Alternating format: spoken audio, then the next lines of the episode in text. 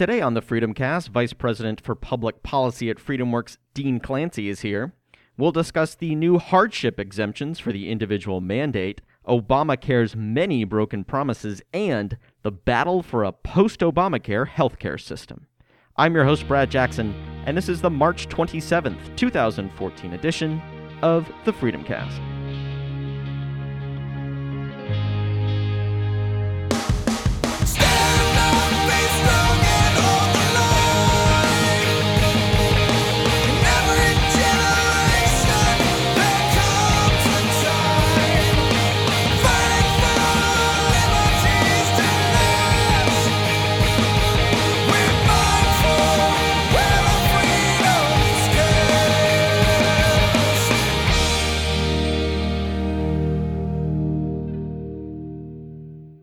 Joining us now on the Freedom Cast, Vice President for Public Policy here at FreedomWorks, Dean Clancy is back. Dean, thanks for joining me. Great to be here. I want to talk about something uh, that's going around the media that, that you debunked, and I think it's very interesting. Uh, we saw a lot of coverage that the White House had issued a blanket waiver to the individual mandate tax through 2016. It was on Townhall. It was in the Wall Street Journal. It was it was something that that was fairly pervasive for a little while. But you don't think that's exactly what they said. Tell me why.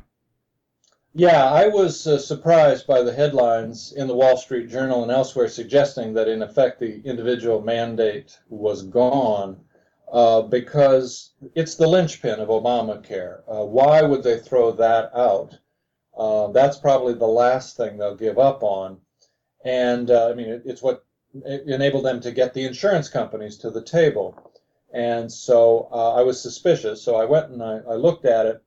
And really, what they've done is they've said um, if you lost your insurance policy because of this law, and there are six million Americans uh, that, to whom that has happened, uh, and potentially millions more uh, as the, the year uh, wears on, uh, then in your case, we will grant you what's called hardship status. That's a power that the Secretary of Health and Human Services, Kathleen Sebelius, has under the statute. She can declare you uh, in hardship, and uh, but based on her own definition, and then uh, you don't have to pay the individual mandate penalty, uh, even though you don't have any insurance. And they basically said, okay, you know, six million people, you lost your insurance, we'll call you hardship cases. You don't have to um, pay the penalty. They actually had said that um, last fall when it became clear that millions of Americans were losing their insurance. Now they've extended it to 2016, and I think it's pretty clear they're doing it for political reasons uh, to get past the 2014 election. Um, they said if you want to keep your plan, if you like your plan, you can keep it. And that turned out not to be true, and that's been the biggest political loser for them in the whole Obamacare debate so far. So, to cut their losses, they said we'll extend this uh, for a couple more years. And folks got real excited and said, aha, the individual mandate is gone. But I don't believe that. And, and just to take it down one more layer, excuse me, layer of, uh, of policy detail, if I can, um, the hardship thing, you have to go on the HHS website and there's a checklist of things. And, uh, you know, so you got to say, well, you know, I lost my job or, um, you know, uh, someone died in my family. I forget the whole, whole list of things. I'm unemployed. Um, there is one that's kind of broad. It's sort of like, well, I had trouble obtaining insurance, uh, but you're supposed to provide documentation to prove that you had trouble uh, obtaining insurance. So, so for example, your cancellation letter that would qualify. So to me, that's certainly a kind of a loophole, but it's it's mostly for people uh, already injured by the law. It's not for everybody, and I don't think we should get too excited about it.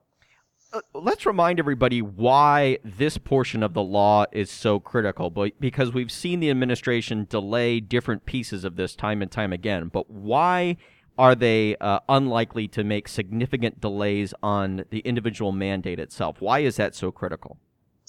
Well, because um, they absolutely have to uh, prove that Obamacare was a good idea politically. The, the great strength of the of Obamacare and its uh, supporters has been the sense that they have noble intentions. Okay, maybe the law has some flaws, maybe it needs to be fixed around the edges, but these people have a good goal, which is to get everybody covered with insurance. That's very strong politically, and it has really helped them survive four years of the American people being very skeptical about the policy, about how it was passed, and now how it's being implemented. And the individual mandate, the mandate to purchase insurance, um, really was the linchpin of the whole thing. It's what makes it work, and specifically, it's what makes people go into the exchanges and buy that overpriced health insurance that the private insurers have agreed to offer in the exchange with all kinds of government mandates and regulations. And they've got to get about 40% of the people in those exchanges, they need to be healthy people so that the premiums don't shoot up in the second and subsequent years so right now they're desperate to get bodies, especially healthy people, into the exchanges. That's why you see all these delays. They're trying to make it as easy as possible and create every incentive possible to get people into the exchanges. Why? So that at some point here they can declare victory and say, you see, it worked. It's it's working. The people like it. It's getting them insurance, and that will vindicate their noble intention and, and sort of help Americans forget about all of the dark side of this thing. And that, I think, is why they, they're never going to give up on the individual mandate. You know, I've seen a lot of commercials on this lately. E- even if you watch uh, March Madness, there are Obamacare commercials, and you'll see uh, former NBA stars and and hipsters and and other uh, and, and other folks appealing to that young demographic that is watching March Madness saying, look, you may not have health insurance, but you need it. And I'm an NBA star, so I'm telling you, so you've got to listen. Is is that part of this uh, real push? Are are they really desperate at this point for young, healthy people to sign up for this? Yes, we know they're desperate because they themselves have released figures about the uh, the age levels. They don't they don't they can't tell us how healthy people are who are signing up in the exchange but they can tell us how old they are. And it turns out that people in their 20s which is the key demographic group the, they're the prize um, only they're only getting about they're only about 25% of uh, the people who are uh, signing up at uh, healthcare.gov they needed them to be about 40% so they're 15 percentage points under target. And that's why they decided, for example, to delay the March 31st uh, deadline. That's four days from now. That was supposed to be when they close the window and say, okay, no more signups for this year. Actually, they would open it again, I believe, next uh, November. But no more for now. You, you know, either you're in or you're out. And that the insurance companies love that because that gives people an incentive to get in, and that will get more healthy people in uh, normally speaking, but I think they are so far below target that they're desperate and they're like, you know what, we just need warm bodies at this point. So they have delayed that uh, enrollment deadline effectively till mid-April. So basically, the idea is, you know, if you were trying to sign up, if you came in and you checked the little box on the website, pretty much saying, yeah, I'd like to do it, I just I haven't gotten through the process yet, then you can finish. But guess what? There's a, another massive loophole that says after mid-April, you can call uh, our call center and just say you've had a major uh, life change and we'll let you in. And you and you don't have to prove it. You can lie about that. So you can say oh i had a baby or i got a divorce uh, or things like that. They they'll say okay great you're in. But so, you don't have to prove it to the government? That's unbelievable no they, it's the honor system oh god self attestation they call it so, um, you know, getting back to the point about the individual mandate, that's what they're not going to give up. And really, April 1 is when effectively that mandate really does kick in because in any given year, you can go three months without coverage and they won't uh, apply the mandate to you or the penalty to you. And obviously, the first three months of 2014 are now just about over. When they're done, then everybody in the country has to be insured or they are liable to the mandate penalty. I want to talk about another great things you guys uh, you guys have done at FreedomWorks. Uh, you released something called Broken Promises that details all the uh, all the stuff Obama promised us about Obamacare, but of course did not come through, including most famously, if you like your plan, you can keep it. Um, let's just run through some of these we don't have time to run through all of the promises because we would be here all day long. But but let's just run through a few of these. Um, uh, some of that I, I, think are really key. Obviously, the if you like your plan, you can keep it. One, the I will not sign a plan that adds one dime to our deficits either now or in the future. Okay. That's that's clearly wrong, right, Dean? I mean, yeah. this has just no, been a no, disaster. They're adding trillions of dimes to our deficit. Trillions. Yeah, it's it's ridiculous. It's way over budget. Um, CBO, the Congressional Budget Office, never officially acknowledged that because they have to follow all the budget gimmicks that the Democrats rammed into the bill. They have to basically pretend that the thing doesn't add to the deficit.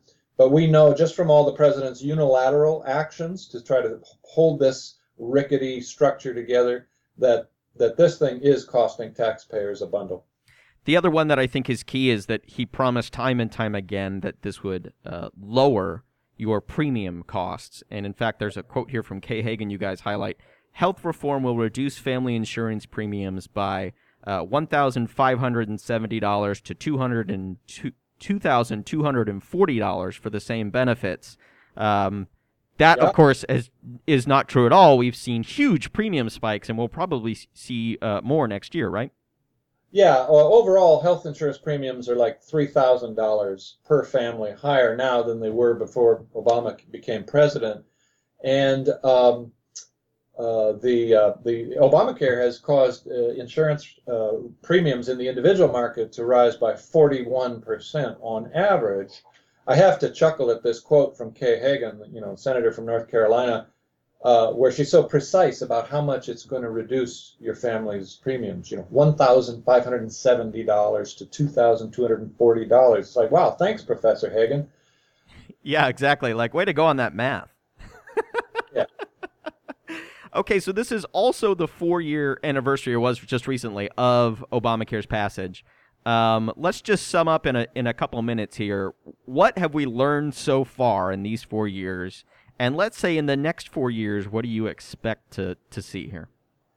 Well, in four years, we've discovered that Obamacare has remained a top issue in Americans' minds, which is really quite remarkable. It really has never left, you know, the top three on people's minds. And I think that's significant because uh, it is perfectly partisan. Republicans all claim to be against it, Democrats all claim to be for it, uh, virtually without exception.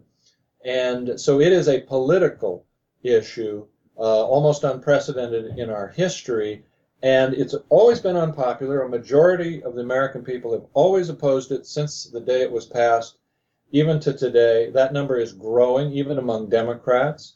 And looking ahead to the next four years, I don't believe that Obamacare is going to just collapse one day, you know, just go poof. I think it's going to keep falling apart piece by piece. And I think um, the American people are going to be, you know, fed up with it as they see the flaws more and more in their own personal lives. And I think you will see a movement grow first among Democrats and then among some Republicans to fix Obamacare. And those of us who want to repeal it and start over will have to draw a line. The key tests will be in the 2014 election. Will the Republicans take over the Senate on the strength of the Obamacare issue? I think it's quite possible they will. They won a by election in Florida recently. Uh, a weak Republican candidate running a really lame campaign managed to beat a Democrat who was favored on the strength of the Obamacare issue. And I think four, four years from now, um, I think Obamacare will be gone, but the key moment will be when the insurance companies say, you know what, we want out we're, we're willing to give up on that individual mandate now in order to get some relief. And you're already hearing grumblings from them now, given the way the administration has been changing all the rules in the middle of the game. Even the insurance companies uh, are finding that irritating. So that's what I think is going to happen. I think four years from now, there's no Obamacare, but it's it's not going to just happen overnight. Okay, so what does that look like? What does a post-Obamacare era look like in healthcare? Well, we're already starting to enter that era because a lot of folks, uh, particularly Republicans, are starting to introduce or draft legislation to replace Obamacare. And in most of those bills, Section 1 is full repeal of Obamacare, and then the rest of the bill is the things they would do to make health care cheaper, more affordable, more available. the Republicans have a general consensus. You and I have talked about this on past programs. Uh, they want to do things like let people buy insurance across state lines, um, let more people have health savings accounts so that they can purchase uh, with tax advantaged money, uh, purchase health care, um, and a number of ideas like that. Make health insurance more portable between jobs and, and uh, help uh, people with medical conditions through so called high risk pools at the state level. Anyway, lots of ideas for fixing Obamacare. And you actually, I've always said it, when you see the left start attacking those ideas, that's when you know you've basically won because now that means they're taking replacement ideas seriously. They've given up on the idea that they're going to win the whole ball of wax. Now they're playing defense, and that's already happening. Dean Clancy, Vice President for Public Policy here at FreedomWorks. Dean, it's always great having you here. I appreciate it. Always a pleasure.